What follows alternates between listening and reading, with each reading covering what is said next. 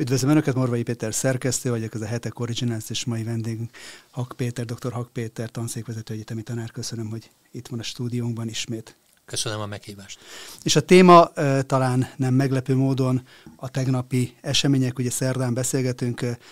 a tegnapi napon egy történelmi precedensként zajlott Donald Trump elleni vádemelés, a volt elnöknek az őrizetbevétele. Sok minden történt tegnap, egyrészt azt szeretném kérdezni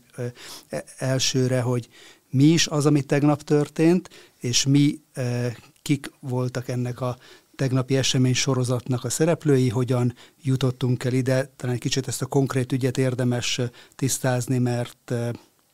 e, nyilván sok kérdés fölmerül vele kapcsolatban, és szeretnék majd én is ezekre rátérni, de ugye, mint ahogy említettem, történelmi precedensről van szó,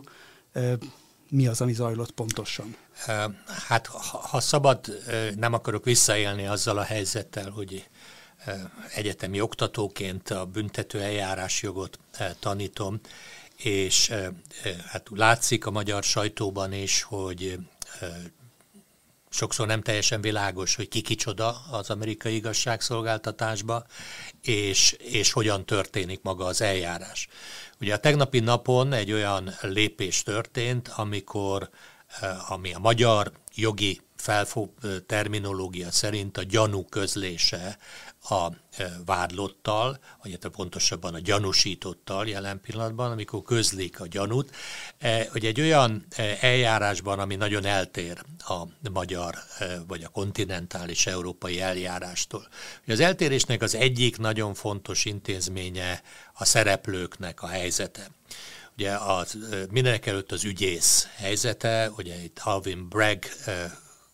New York város kerületi ügyésze lép fel, és ugye ővele kapcsolatban fogalmazódnak meg bizonyos kritikák, valószínűleg joggal. Ugye Európában teljesen ismeretlen az a móda, hogy az ügyészek Amerikában hivatalba kerülnek. Ugye Európában alapvetően két modell van, az egyik a tipikusan a kormány alárendelt ügyészség, ahol az ügyészi szervezet a francia ügyészi mintára, a napóleoni ügyészség mintájára egy hierarchikusan kiépített szervezet, amelynek a csúcsán a legfőbb ügyész áll, e, ugye vannak regionális, vagy vannak területi, és vannak helyi ügyészségek, de mind a szervezet részeként a, a, az ügyészi szervezet tagjai. Ugye e, többnyire Európában a legfőbb ügyész az a kormány által kinevezett, vagy, a, vagy eleve a kormány tagjaként, mondjuk a mindenkori igazságügyminiszter, vagy az igazságügyminiszter helyettese. Ugye ez az egyik lehetséges modell. A másik, ami például Magyarországon is van, ahol hát eh, legalábbis az alkotmány megfogalmazása szerint eh, független ügyészség van, a legfőbb ügyészt a köztársasági elnök javaslatára az országgyűlés kétharmaddal választja meg. Az ügyészek közül az ügyészek nem lehetnek politikai pártnak a tagjai, politikai tevékenységet nem végezhetnek, de ugyanúgy egy ilyen hierarchikus szervezet részeiként tevékenykednek. Van még egy harmadik megoldás is, például Csehországban, ahol szintén van egy egységes ügyészi szervezet, de ott az egyes ügyészek, azok szintén függetlenek, tehát nem utasíthatók arra, hogy mi történjen. Nagyon más a rendszer Amerikában. Ugye az amerikai Egyesült Államokban az ügyészi tevékenységet helyi szinten a kerületi ügyészek, az angol szóval district attorney-nek nevezett ügyészek látják el, ez DA-nek rövidítik, és az amerikai terminológiába erre, ezt használják, ugye ezeket lehet látni az amerikai filmekben. Ezek a kerületi ügyészek választott hivatalnokok, ugyanúgy választják őket, mint a polgármestereket mondjuk a mi rendszerünkben. Jellemzően a politikai karrier kezdetén egyik lehetséges útja a politikai karrier kezdetének, hiszen hiszen így lehet eh, ismertséget szerezni, így lehet úgymond nevet szerezni, így lehet támogatókat szerezni, ezeknek a kampányát ugyanúgy támogatják, mint a polgármestereknek vagy a képviselőknek a kampányait, külön magánszemélyek is, vagy különböző alapítványok, és ezek a kerületi ügyészek Amerikában alapvetően háromféleképpen indulnak, vagy demokrata színekben indulnak, vagy republikánus színekbe, vagy, vagy párton kívüli színekben is indulhatnak. Csak ugye, hogy akik az amerikai politikai életben jártasak, azok nyilván tisztában vannak vele, hogy például a jelenlegi, az Egyesült Államok jelenlegi alelnöke, Kamala Harris is kerületi ügyészként kezdte a politikai karrierjét, a másik oldalon, a republikánus oldalon több kongresszusi képviselő, híres, nagyon aktív kongresszusi képviselő, szenátor, ugye a korábbi New Yorki polgármester, Giuliani. Giuliani, így van, Giuliani is kerületi ügyészként kezdte, a korábbi alelnök El Gore is, évtizedekkel ezelőtt, ugye Clinton mellett volt alelnök, és elnök jelöltje is volt a demokratáknak, tehát be, egy bevett módja a politikai karrier elkezdésének az, hogy valaki ügyészként elindul, kerületi ügyészként. Aztán utána nyilván a szervezetnek vannak az állami főügyészek, tehát az államfőügyész is, vannak szövetségi ügyészek is. Ők is alapvetően politikai kinevezettek, tehát nem független, nem pártatlan szervezet az ügyészség, nem is várja tulajdonképpen ezt tőle senki. De éppen ezért, mert az ügyészek többnyire politi, vagy hát gyakorlatilag szinte mind politikailag politikai megbízottak, és újra választásért is küzdenek, tehát minden döntésüket annak a fényében teszik meg, hogy, hogy néhány év múlva újra a szavazók elé kell állniuk. Ugye ezért e, e, az amerikai igazságszolgáltatás úgy épül fel, hogy a vádemelés a súlyosabb ügyekben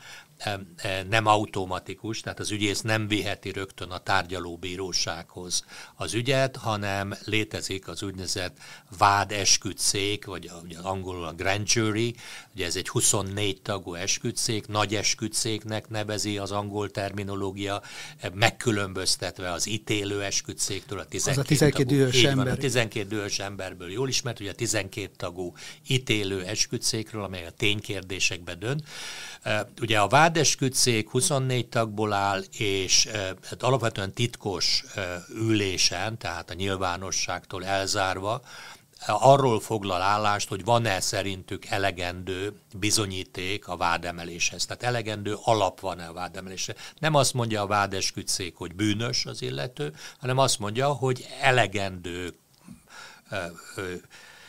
alaposan megvizsgálják, hogy elegendő adat van-e arra, hogy vádat emeljenek valakivel szembe. Ugye ezek a grand jury sokszor például ugye a, a rendőri fegyverhasználat ügyében tipikusan ezek azok, akik rendszeresen elutasítják a vádemelést, amikor a, az ügyész vádat akart emelni olyan rendőrök ellen, akik, akik fegyvert használtak és, és E, mondjuk különösen a Black Lives Matter, tehát a feket, az afroamerikaiak sérelmére elkövetett fegyverhasználatoknál, az ügyészek e, afroamerikai többségű választókörzetben szinte mindig vádat akarnak emelni, mert nem kockáztatják meg azt, hogy elveszítsék a választást, de a vádeskütszék ugye ezeket meg tudja akadályozni. Most ebben az esetben is volt vádeskütszék. A vádeskütszék tagjai azok a választási névjegyzékben szereplő polgárok közül kerülnek ki, akiket eh, hát erre a feladatra behívnak, kiválasztanak, és ők szavazással döntenek. Jól értem akkor, hogy itt ebben az esetben magáról a konkrét vádemelésről egyrészt egy ügyész, akinek a hátterét ugye imént említette, hogy azért politikai hovatartozása meghatározza, valamint 24 civil ember döntött most arról, hogy az Egyesült Államok 45. elnökével szemben történelemben először 200 plusz év óta először vádat emeljenek. Így van, és ugye ezek a civilek a választó körzet, tehát az adott körzetben élő emberek közül kerültek ki. Ugye a vitában, vagy a kommentárokban ugye sokan hivatkoznak erre, hogy ugye ez Manhattan, New Yorknak a belseje, az egyik legerőteljesebb demokrata körzet. Tehát Itt szokott olyan 80 százalékos kék eredmény lenni. A szavazók 80 százaléka demokrata, tehát nagy valószínűséggel, ha reprezentatív az esküdtek kiválasztása, akkor nagy valószínűséggel 80 százalék körüli arányba lehettek olyan esküdtek, akik a demokratákra szavaztak. Ugye ez az egyik eleme a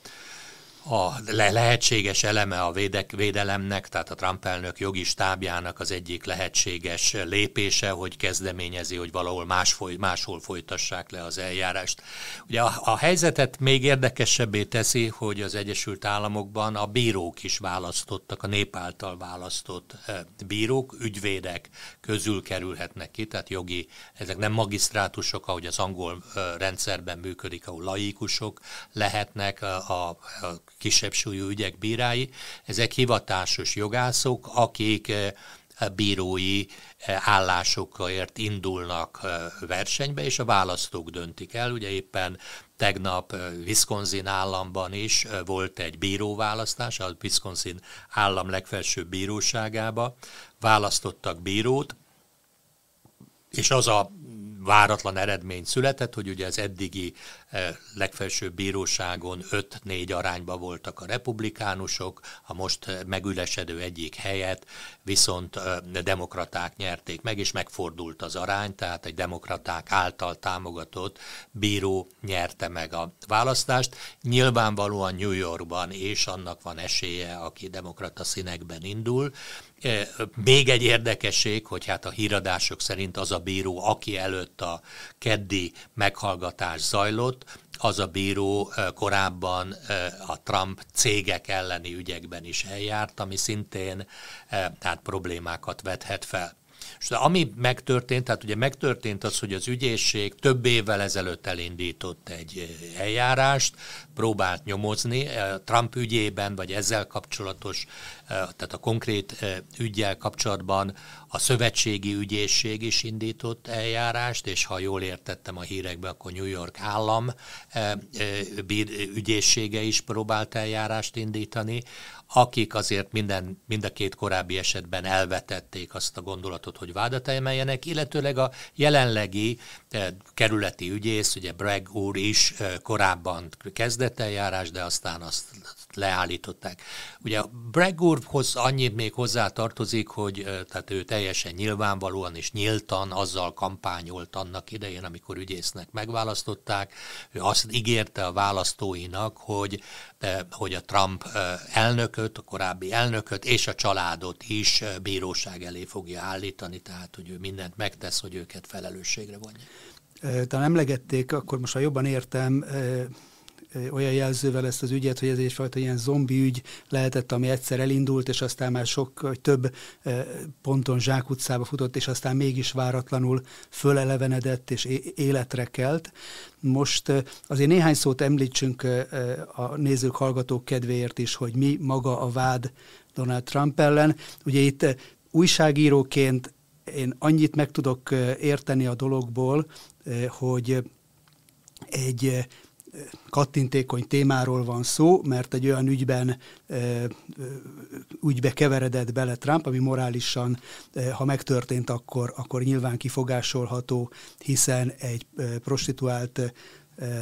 tal került a gyanú szerint kapcsolatba közel 20 évvel ezelőtt nagyon rövid időre, akinek aztán később a szintén gyanú szerint egy közvetítőn keresztül volt ügyvédjén keresztül hallgatási pénzt fizetett. Maga a hallgatási pénzről való megállapodás a vádnak a tárgya? Ugye magát a vádiratot nem publikálták, tehát ezt nem tudjuk. Ugye azoknak az újságíróknak a beszámolóiból tudunk erről valamit, akik ott voltak a meghallgatáson a keddi napon a, ezen a New Yorki bíróságon. Úgy tűnik, hogy nem, tehát maga a, a, a hallgatási pénz az nem tárgya az eljárásnak, nem az a kérdés, hogy ő adhatott-e hallgatási pénzt vagy nem. Ugye korábbi eljárásokban azt vizsgálták, hogy ezt esetleg kampánypénzekből adta, uh-huh. tehát kampány illegális kampányköltség történt volna, ez ugye szövetségi hatáskörbe tartozó ügy lett volna, ez nem egy állami hatáskörű ügy. Ebben a szövetségi ügyészeknek és a szövetségi bíróságnak lett volna hatásköre és illetékessége, de úgy tűnik, hogy azon a ponton nem álltak meg a vádak. Ha jól érthető, vagy az újságírók jól értették és jól adták vissza, akkor most az a vádnak a tárgya, hogy a hallgatási pénz forrásainak az előteremtése során a könyvelés hamisított meg több ponton, tehát úgy vette ki ezt a 130 ezer dollárt, amit ennek a prostituáltnak 2016-ban tíz évvel az események után, ugye 2000, tehát a hírek szerint 2006-ban lehetett e, szexuális kapcsolata Trumpnak, akkor még nem elnökként, hanem ugye New Yorki playboyként, hát ezt mindenki tudta, e, e, ugye TV, e, hogy hívják, ilyen sorozat e, házigazda volt. Házigazda volt, ugye az Apprentice sorozatnak a házigazdája, eh, ahol, ahol egy ugye, cégtulajdonos játszott, vagy cégtulajdonosként a versenyzőknek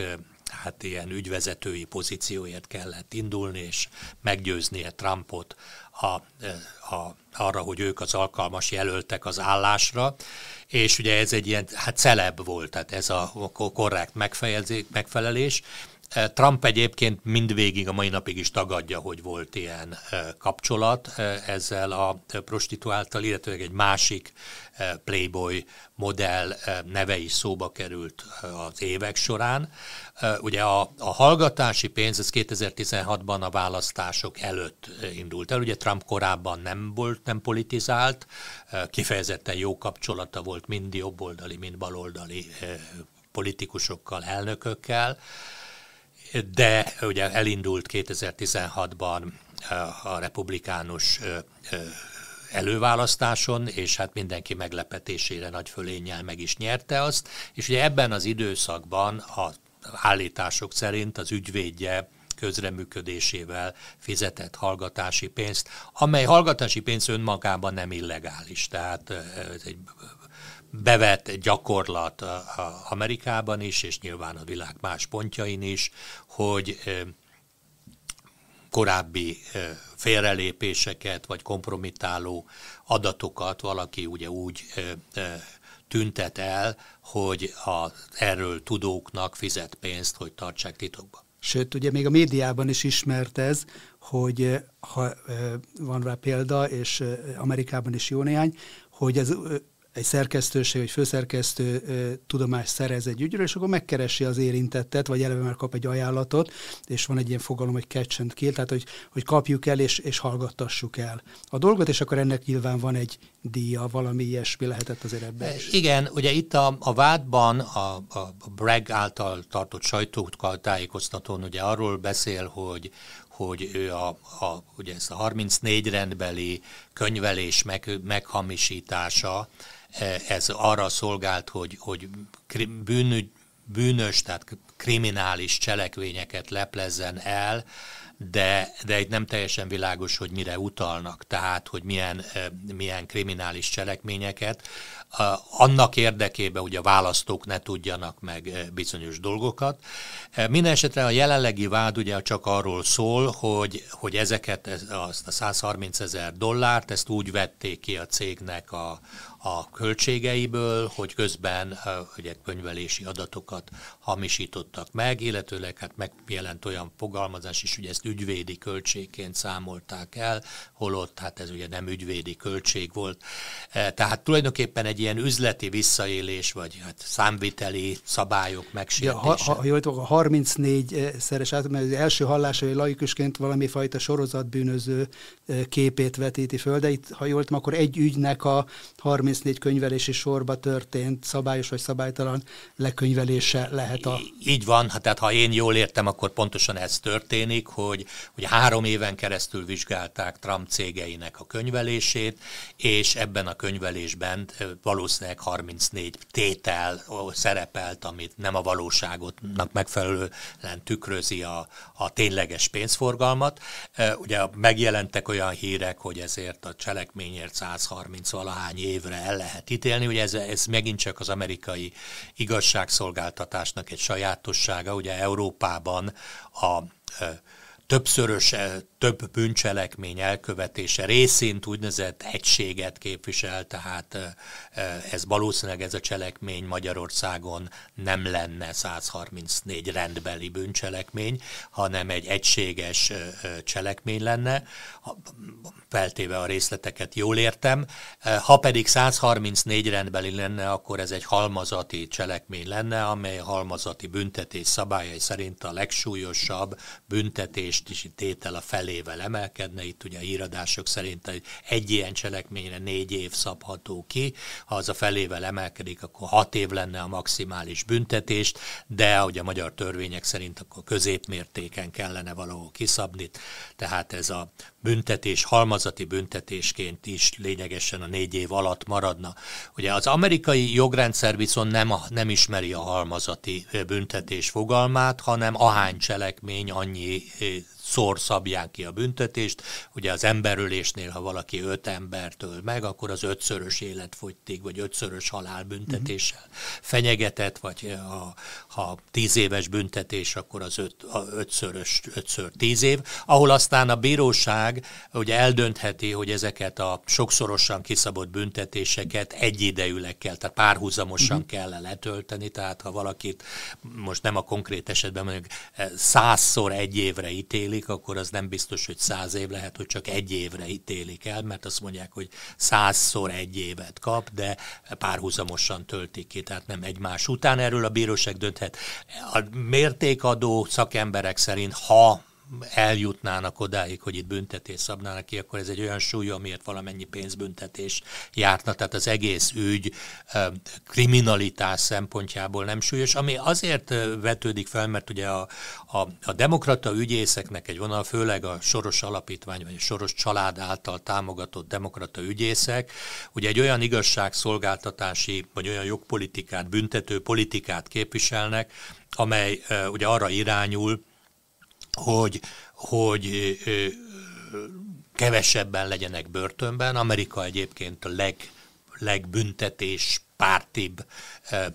állam a világon, a százezer lakosra vetített börtönben ülő emberek száma messze Amerikában a legmagasabb a világon, és ugye ezt akarják csökkenteni, de ennek olyan visszás eredményei vannak, hogy rablókat, fegyveres rablókat, garázdákat, erőszakos bűnözőket is elengednek az ügyészek, ehhez nekik joguk van, hogy ne emeljenek vádat azért, ha jól sejtem, akkor Donald Trumpnak azért szorítanának egy helyet, hogyha odáig eljutna a dolog.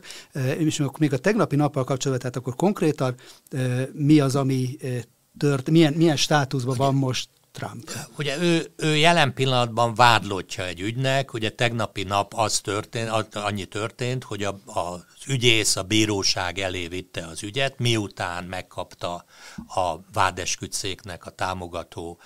szavazatát, és a bíróság megidézte, beidézte Trumpot a, a, a vád közlése céljából. Ugye leírták többen, hogy őrizetbe vették, vagy letartóztatták, ugye ez sem teljesen érthető, ugye mert Magyarországon az őrizetbevétel az 72 óráig tart, a letartóztatás az meg hónapokig, vagy akár évekig is tarthat. Ugye az, az, az arrestnek nevezett e, e, személyi szabadság korlátozás. Ez azt jelenti, hogy addig, amíg ez az eljárás zajlik, ő nem mehet el, tehát meg kellett jelennie, és meg kellett várni a végét. Tehát nem tehette meg egyfelől azt, hogy, hogy nem megy el, Nyilván, ha nem ment volna el, akkor körözés lehet vele szemben kiadni. Ott ugye a bűncselekmény az az igazságszolgáltatás akadályozása, a törvényes idézésnek való ellenszegülés, ami egyébként Magyarországon is tilos, tehát ha valaki idézést kap és nem jelenik meg, akkor kimegy érte a rendőr és oda viszi még, ha mondjuk tanúként idézik, vagy sértetként. New Yorkból elmehetett volna Floridába? Mert ugye Nyilván kiadatás, így van, New Yorkból kérték volna a kiadatását, vagy kiadták volna a körözést vele szemben, és kérhették volna Floridából a kiadatását. Ugye ezzel kapcsolatban DeSantis floridai kormányzó előre nyilatkozott, hogy ő nem adná ki. Mert ezért neki kellett volna aláírni? Neki kellett volna kiadni, hát akkor floridai kormányzó dönt ebben végső soron a kiadatás ügyében. Tehát ez nyilván nem történt volna meg, de látható, hogy a Trump jogi stábja felmérte azt, hogy rosszabb helyzetbe kerülne akkor, hogyha nem jelenik meg a bíróságon. Nyilvánvaló, hogy előzetesen egyeztetés is történt, ugye ez is az amerikai jogrendszernek egy sajátossága, hogy az ügyvédek és az ügyészek egyezkednek. Ugye a vádalkú erről szól tulajdonképpen, amit szintén sokszor láthattak a nézők, hallgatók filmeken. Itt úgy tűnik, hogy előzetes megjegyezés történt, hogy, hogy nem fogják abban az értelemben letartóztatni, hogy börtönbe zárni, hanem meg fogják megbilincselni, ami ugye a, a bűnügyi nyilvántartásba vétel érdekében szükséges, új lenyomatot vettek és fényképet készítettek, tehát a, a, ez ugye azokat a, a mindenkit, akitvel szemben valaha valamilyen vádat képviselte, vagy emeltek, ugyanígy nyilvántartásba veszik, még ha utólag ugye ki be is bizonyosodik az ártatlanságuk. Tehát ez történt meg, amit ugye őrizetbe vagy letartóztatásnak írtak a magyar sajtóba, az csak annyit jelentett, hogy ugye a jogszabály értelmében ő addig, amíg az eljárás be nem fejeződik, addig ő nem mehetett el onnan. Egyébként a, a, az elfogását és a börtönbezárását az ügyész sem indítványozta. Ha indítványozta volna, akkor még az óvadék ellenében történő szabadlábra helyezés is nyilván megtörtént volna, mert ez egy olyan súlyú cselekmény, ahol egyértelmű, hogy nem zárja ki a törvény az óvadékot. E, ugye az eljárás azért történik, mert ugye az angol száz eljárásban a vád alá helyezett személy nyilatkozhat arról, hogy kívánja-e, hogy vele szemben a bűnösséget bíróság, bebizony, bíróságon nyilvános szóbeli közvetlen tárgyaláson adott esetben esküdszék előtt a vád bizonyítsa be. Ha ezt kívánja, akkor a, arra a kérdésre, hogy bűnösnek vallja magát, vagy sem, azt kell válaszolni, hogy nem vagyok bűnös, ugye ezt angolul a guilty plea-nek uh-huh. nevezik. Uh, ugye a, a, a ez a nyilatkozat nem azt jelenti, például, hogy ő ártatlannak tartja magát, ugye sokszor helyszínen elfogott tömeggyilkos a tárgyaláson ártatlannak vallja magát, mm. ő nem ártatlannak vallja magát, ő csak azt mondja, hogy nem bűnös, vagyis jog igényt tart arra, hogy legyen tárgyalás az ügyben. Ugye Trump azt mondta, hogy ő nem bűnös, igényt tart arra, hogy tárgyalás legyen. Ugye elhangzott, hogy augusztus végéig kell a, a feleknek a saját jogi álláspontjukat kifejteni, és valamikor decemberben lesz újra meghallgatás ebben az ügyben, amikor a bíró eldönti azt, hogy hogyan legyen tovább. Ugye úgy tűnik, hogy itt esküdszékre nincsen lehetőség, tehát a bíró fog dönteni decemberben, hogy hogyan tovább. E, ugye teljesen egyértelmű az ügy összes körülményeiből és a Trumpal kapcsolatos e, ügyekből, hogy e, szinte a kezdetektől kezdve a Trumpal szemben nem a demokratikus választás útján akarják eldönteni az ellenfelei a küzdelmet, és az ellenfelei között nem csak a demokratákat lehet említeni. Eh, hanem, hanem az igazságszolgáltatást eh, politikai fegyverként használva akarják ezt megtenni. Ugye Trumpal szemben már a választások idején indultak eljárások, itt is utaltunk rá ebben a, ebben a, hogy a prostituáltnak adott, eh, prostituáltaknak, kettőnek adott hallgatási pénzügyben, akkor ugye az elnöksége alatt ő, ott is történelmi események történtek soha korábban 250 lassan 250 év alatt soha nem volt az, hogy egy elnököt kétszer is eh, vád alá helyeztek a kongresszusi vád alá helyezési eljárásban. Eh, eh, utána ugye a, a, az elbukott választás után most is még folyik két eljárás, ugye az egyik Georgia államban, ahol ugye az a vád, hogy a állítólag Trump ugye a Georgia állam kormányzóját akarta rávenni arra, hogy, hogy hamisítsa meg a választási eredményeket, amit nyilván Trump egyértelműen tagad. A másik meg ugye január 6-ai eseményeknél, hogy ugye Trump volt az, aki a, aki a lázadás szította a, a, a kongresszus épületébe behatoló tüntetőket ő úszította, vagy ő irányította. Ugye ezek az eljárások folynak, nyilvánvaló, hogy ezek is egyértelmű jelei annak, hogy, hogy, hogy, hogy tartanak tőle az ellenfelei.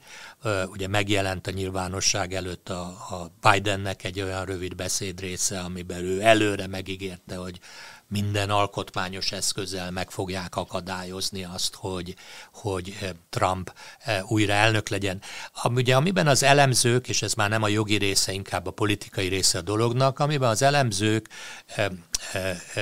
vitatkoznak, hogy ez az egész eljárás, ez vajon árt-e vagy használ éppen Trumpnak. Ugye a, a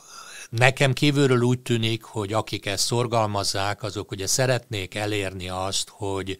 hogy Trump hívei erőszakosan reagáljanak eseményekre, hogy újabb olyan jelenetek történjenek, hogy akár a, a, az ügyészekkel szemben, akár a bírósággal szemben valamilyen fellépést, erőszakos fellépés legyen, és, és utána arra lehet se hivatkozni, hogy lám Trump ugye erőszakkal meg akarja dönteni a demokráciát, és erőszakot alkalmazza, hogy a január 6-ai eseményeknek is ez a narratívája, amely események narratíváját. Ugye a Tucker Carlson nemrégiben egy műsorban hát eléggé eh, alásta eh, bemutatott felvételekkel, ami ugye nagy hisztériát váltott ki a mainstreamben, hogy, hogy hát eh, hogy mondhatják ezt, amikor ugye az volt a narratíva, hogy ez a január 6, ez olyan súlyos támadás volt, mint, mint, a, mint Pearl Harbor, vagy, a, vagy a, a, a, az ikertornyoknak a lerombolása de, de valószínűleg erre megy ki a játék, hogy, hogy, hogy Trumpot mutassák be, mint a béke megbontója. Ugye Trump láthatóan viszont arra épít, és talán nem sikertelenül, hogy, hogy ő az áldozata egy összeesküvésnek, ő az áldozata olyan folyamatoknak, amire soha korábban nem volt e, példa Amerikában, és hogy ez is mutatja, hogy mennyire félnek tőle és a támogatóitól azok, akik szerinte az utóbbi évtizedekben Amerikát egy rossz pályára vitték. Ezért a tegnapi képeket látva nekem volt egy olyan benyomásom, hogy minthogyha Trumpra is azért ott menet közben nehezedett volna rá ennek az egész eljárásnak a, a súlya. Kicsit ugye mi inkább már csak a korunk alapján filmhíradókból láttunk olyat, hogy amikor demonstratív módon mondjuk egy koncepciós perben valakit meghurcolnak és, és látványosan odállítanak az adott ügy súlyától függetlenül, és azzal a célral, hogy azért a, a, a nyilvánosság, ugye amerikai elnökről van szó, és azért említett ön is filmeket, és azért ezekben a filmekben az amerikai elnököknek mindig van egy, egy, egy nimbusza, egy kicsit ö, ö, emberek fölötti ö, státusza, a volt elnököknek is nem véletlenül veszik körül őket olyan fajta tisztelettel, amit most nekem úgy tűnik, hogy Trumptól részben az elnökség alatt, de az elnökség után pedig egyértelműen igyekeznek visszavonni és elvenni. És talán ennek az eljárásnak is azért a, a, a, ezeknek a meghúzásnak az egyik célja az, hogy hát őt lerántani ebből a piedesztárról. Így van, így van. Ugye az, az amerikai politika és az amerikai társadalom az nagyon ugye nagyon modernként jelenik meg a világ előtt, de ugyanakkor nagyon, nagyon arhaikus abban az értelemben, hogy, hogy nagyon-nagyon fontosak a szimbólumok, ugye a, az épületek szimbólumai is, akár a kongresszus épületének, akár a Fehérház épületének, a, a pozícióknak a szimbólumai is, és valóban úgy van, ahogy e, e, említi, hogy az elnököknek és a volt elnököknek hogy egész életre szóló tiszteletük van, e, ami, ami, a, amiből hát profitálnak is, hát tulajdonképpen az elnökök az elnökségük alatt nem gazdagszanak, meg. Trump például egyetlen egy dollár fizetés sem vett fel, Obamáék vettek felfizetést, de Obama tulajdonképpen az elnöksége után lett nagyon-nagyon gazdag ember, mert a beszédeket tart, és mint, mint volt amerikai elnök, ugye a, a Secret Service-nek a, a személybiztosítása jár életük végéig az elnököknek, és hát egy sor kiváltság is jár a elnöki beiktatásokon, protokoll eseményeken, sokszor a volt elnökök is a, a, megjelennek, és a protokoll sorrend is úgy van, hogy az elnök és a volt követik, és utána jön a, a, a szenátus el, elnöke, vagy az alelnök, és utána a kongresszus szeni, legidősebb, a többségnegi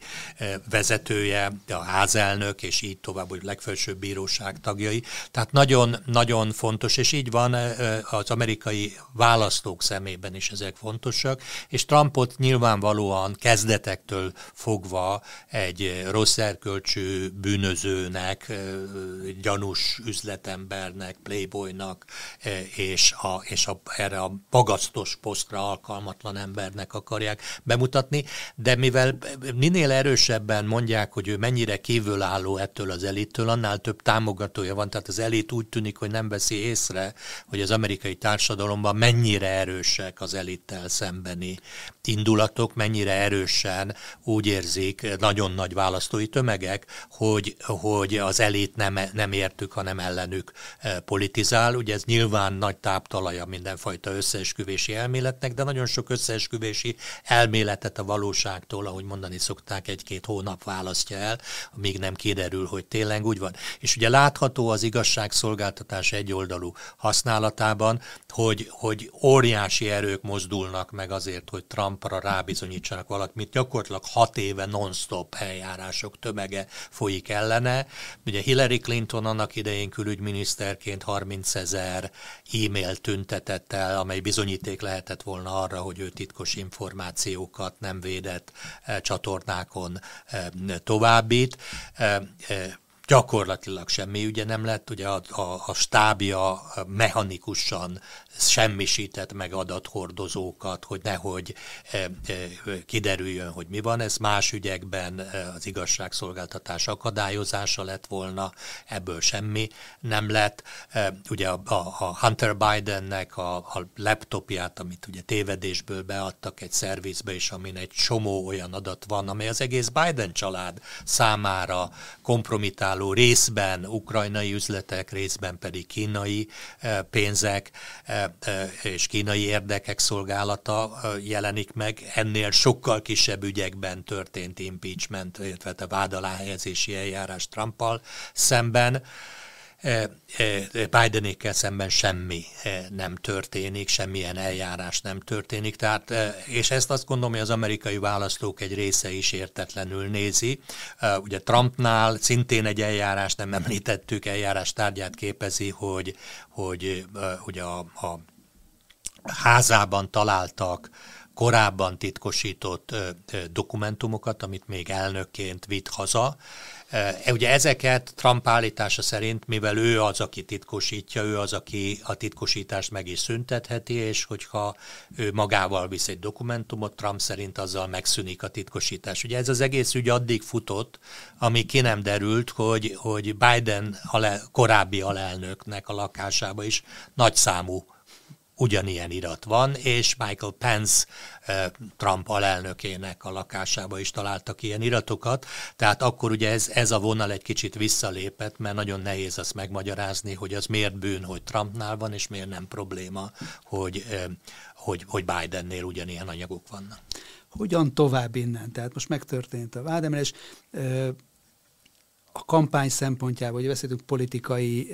következményekről, amik most úgy tűnik legalábbis rövid távon, hogy akár, akár kedvezők is lehetnek Trump számára, de azért, ahogy ön is említette, itt ez az eljárás ugye zajlik tovább maga menetébe, és valamikor majd az előválasztás, republikánus előválasztás rajtjánál, ugye jövő év január környékén lesznek, indul ez el, Iowa-ban és, és, és, és, és, és másút, és arra, arra az időszakra esik az, hogy Trumpnak bíróság elé kell állnia, hogyha jól értem. Így van, így van, ugye már most jelentkeznek a, a különböző jelöltek arra, akik indulnának a republikánus elnökjelölti pozícióért. Jelen pillanatban teljesen egyértelműen Trump az legesélyesebb, hogy megnyeri ezt a választást. Valószínűleg nyár végére, 2023 nyár végére fog összeállni az, hogy egyáltalán kik a szóba jöhető jelöltek, és hát igazából már, már a kampány elindul ősszel, 2023 őszén, télen, és utána ugye lesznek a, az időköz, tehát a, a,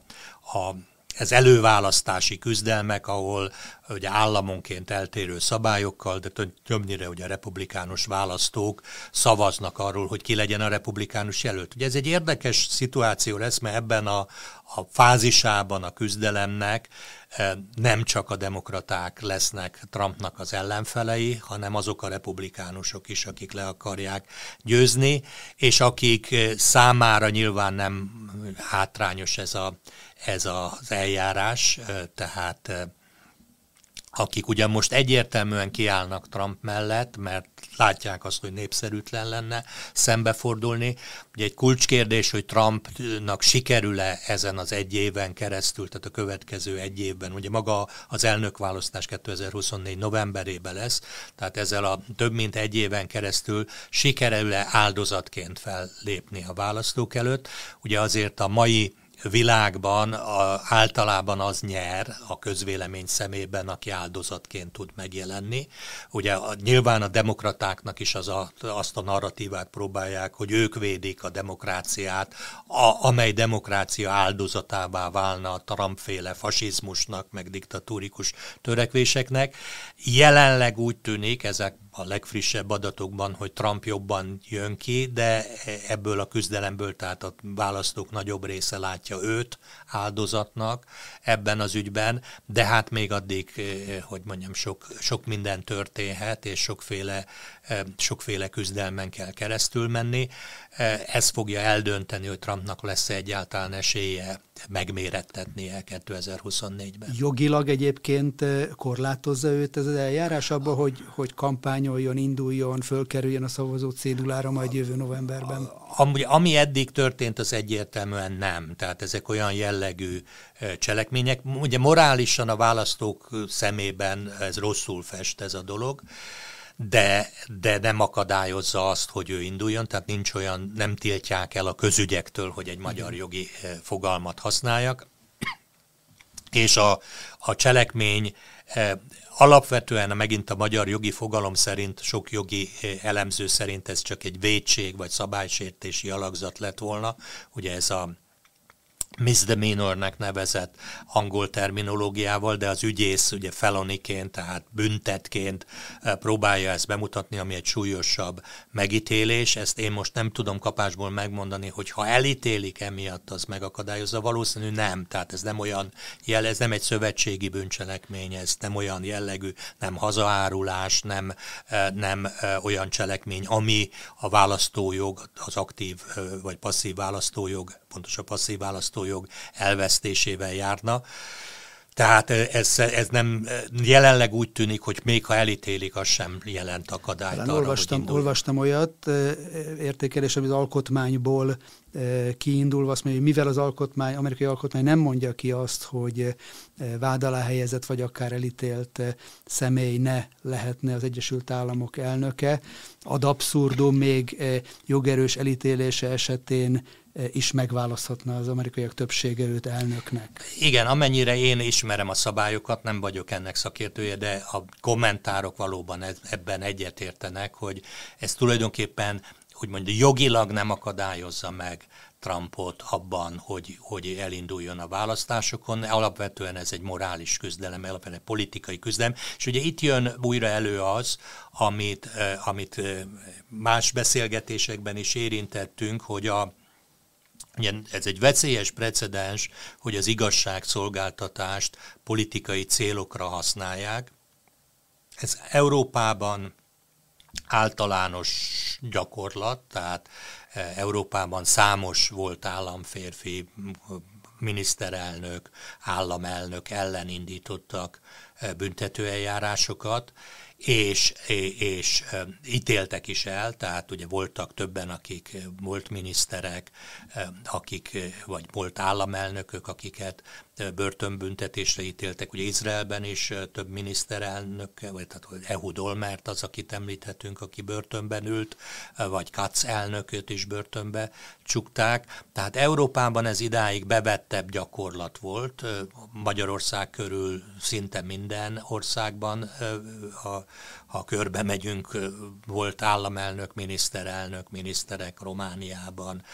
Szerbiában, Horvátországban, Szlovéniában, Ausztriában, Szlovákiában, tehát körbeérve mindenhol volt ilyen. Ugye Magyarországon még nem volt ilyen, hogy aktív miniszter vagy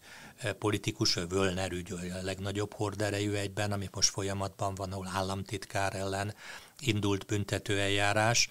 Szóval ez az igazságszolgáltatás olyan belépése a politikai küzdelembe, ahol olyan politikusokat, akiket választásokon nem tudnak legyőzni, ilyen ügyekkel buktatnak meg. Ugye erre nagyon nagy példa Berlusconi esete, aki aki sok mindenben hasonlít eh, Trump elnökre, az életpályája, meg, a, meg az életvitele, meg sok felfogása tekintetében. Ugye őt nem tudták választásokon legyőzni, hanem hát olyan ügyekkel hurcolták meg, amelyekben utána aztán évek múltán felmentették, de az elég volt ahhoz, hogy, hogy eh, ne tudjon eh, tovább politizálni, vagy Aznár, eh, spanyol miniszterelnök, ugye, ahol a kormányának gyakorlatilag szinte minden tagjával szembe büntető eljárást indítottak a, vád, a, a választás sok után, hogy nehogy vissza tudjanak térni a politikába. Sárközi elnökkel szemben Franciaországban, tehát gyakorlatilag őt is lehetetlen helyzetbe hozták, hogy már ne tudjon újra elindulni a választásokon. Ugye Amerika ezzel egy új szintre lépett, és hát látható, hogy sok kommentátor fogalmaz úgy, hogy, hogy Amerika egyre jobban elveszti azt a megbecsülést a világ szemébe, amivel eddig rendelkezett, hogy ott tényleg egy, egy jogállam és egy, egy világos normarendszer működik tényleg inkább hasonlít egy banánköztársaságra az, ami történik, mint, mint ar, mind arra, ami eddig Amerika történetében előfordult. Érdekesek ezek a nemzetközi párhuzamok, talán még valamilyen módon idevehetjük Benjamin netanyahu is, akiről ugye legutóbbi beszélgetésünkkor részletesebben is szót ejtettünk. Neki sikerült a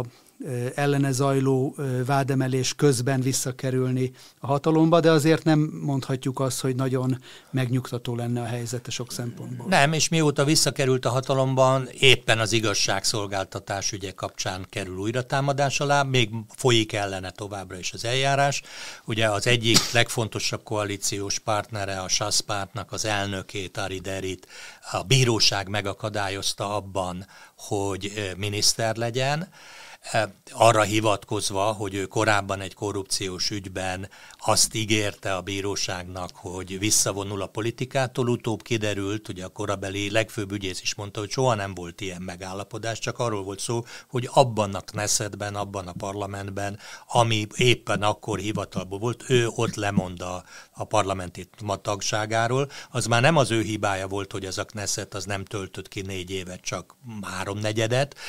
de utána ő szabadon elindult, és ez senki nem vitatta az ő jogát, hogy a, a lista vezetőként a párt élén szerepeljen, és a választók pontosan tisztában voltak vele, hogy ő, ő elítélték korábban, ő ellene eljárás volt korábban, ő el is ítélték, ő ugye ült, ült, ült börtönben is, de ez a, ugye ez a megegyezés egy azt követő ügyben történt.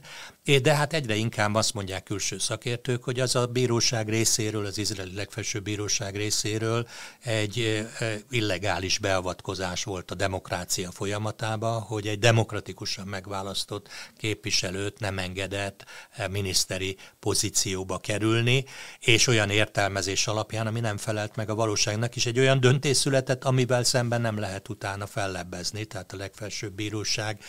jogorvoslati jog nélkül foszt meg valakit attól a jogától, hogy választott pozíciót betöltsön. Tehát ezek a viták egyre erősebbek a világban, és hogyha Amerika diktálja a világ kultúráját, már pedig azt látjuk, akkor, akkor nem sok jóra lehet számítani, tehát akkor jogosak azok a, azok a konzervatív kritikák, hogy a, hogy a jurisztokrácia veszi át a demokrácia, a nép hatalma helyett a jogászok hatalma valósul meg, mert ugye ebben az ügyben is hát az ügyészek és a bírók akarják eldönteni, hogy ki legyen Amerika következő elnöke, és nem a választók. Ezzel a témával kapcsolatban egyébként minden nézőnk számára ajánlom az előző beszélgetésünket, amiben Hak professzor részletesen beszélt a jogi túlhatalomnak és a jogi beavat, politikai beavatkozásnak a következményéről, és én talán csak annyit mondhaték, hogy így, így választói szemmel eddig ugye olyan egyszerűnek tűnt a választás, hogy egy ember, egy szavazat, a többség dönt, és aztán a választási nap után, vagy aznap éjszaka, vagy, vagy másnap, vagy ahogy a jogszabályok akkor megszületik az eredmény, és beiktatják a megválasztott vezetőt. Most egyre inkább, egyre több, amiről beszéltünk, egyre több olyan példa van, hogy hát ezt nem lehet tudni, és mindenféle más oldalról történnek beavatkozások, és azért azt gondolom, abban egyetértek, hogy ez a demokrácia szempontjából ez nem egy biztató irány. Ez nagyon nem biztató arány, ugye ez azt jelenti, hogy, hogy tulajdonképpen azok döntik el egy-egy ország sorsát, akik, akik a bírókat pozícióba helyezik, akik a bírókat képezik, akik a nép tömegeinek megnyerése helyett egy szűk kasznak a doktrinálása, tehát ideológiai befolyásolása, vagy akár pénzügyi befolyásolása révén, ahogy Amerikában a, ugye az említett Wisconsini kampány ugye rekordot döntött, 42 millió dollárba került a bírói hely. Ugye azt valaki úgy, érte, úgy érzi, hogy ez egy befektetés, tehát azért a befektetésért valamit vár cserében, tehát azért senki ne gondolja azt, hogy a kampányfinanszírozás az olyan, hogy az emberek csak úgy hogy jobb világot szeretnének, ezért adnak komoly dollár ezreket, vagy tízezreket, vagy százezreket. Tehát a, tulajdonképpen aki tudja finanszírozni a bírói helyek elnyerését, aki tudja, tud dönteni arról, hogy kik legyenek a bírók. Ugye ezért volt óriási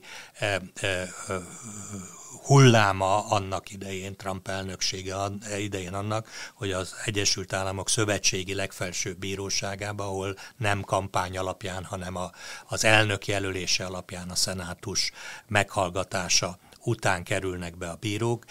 hogy ott három olyan bíró is bekerült, akik, akikről nem lehet azt mondani, hogy ők Trump emberei lettek volna, de olyan értékrendet vallanak, mint a Trump mögött álló választóknak a döntő többsége. Ugye Kavanaugh bíró úrtól kezdve Gorsics bíró úr és, és a a, ugye egy bírónőt választottak meg ebben. Mindegyik jelölésnél hisztérikus jelenetek voltak a szenátusi, a bizottsági meghallgatás során, őrjöngtek az emberek, mert tudták azt, hogy, hogy olyan bíróság fog felállni, amelyik bizonyos fontos morális kérdésekben nem a kisebbség eddig uralkodó véleményét képviseli, és hát bizonyos értelemben az izraeli tüntetések és az izraeli társadalom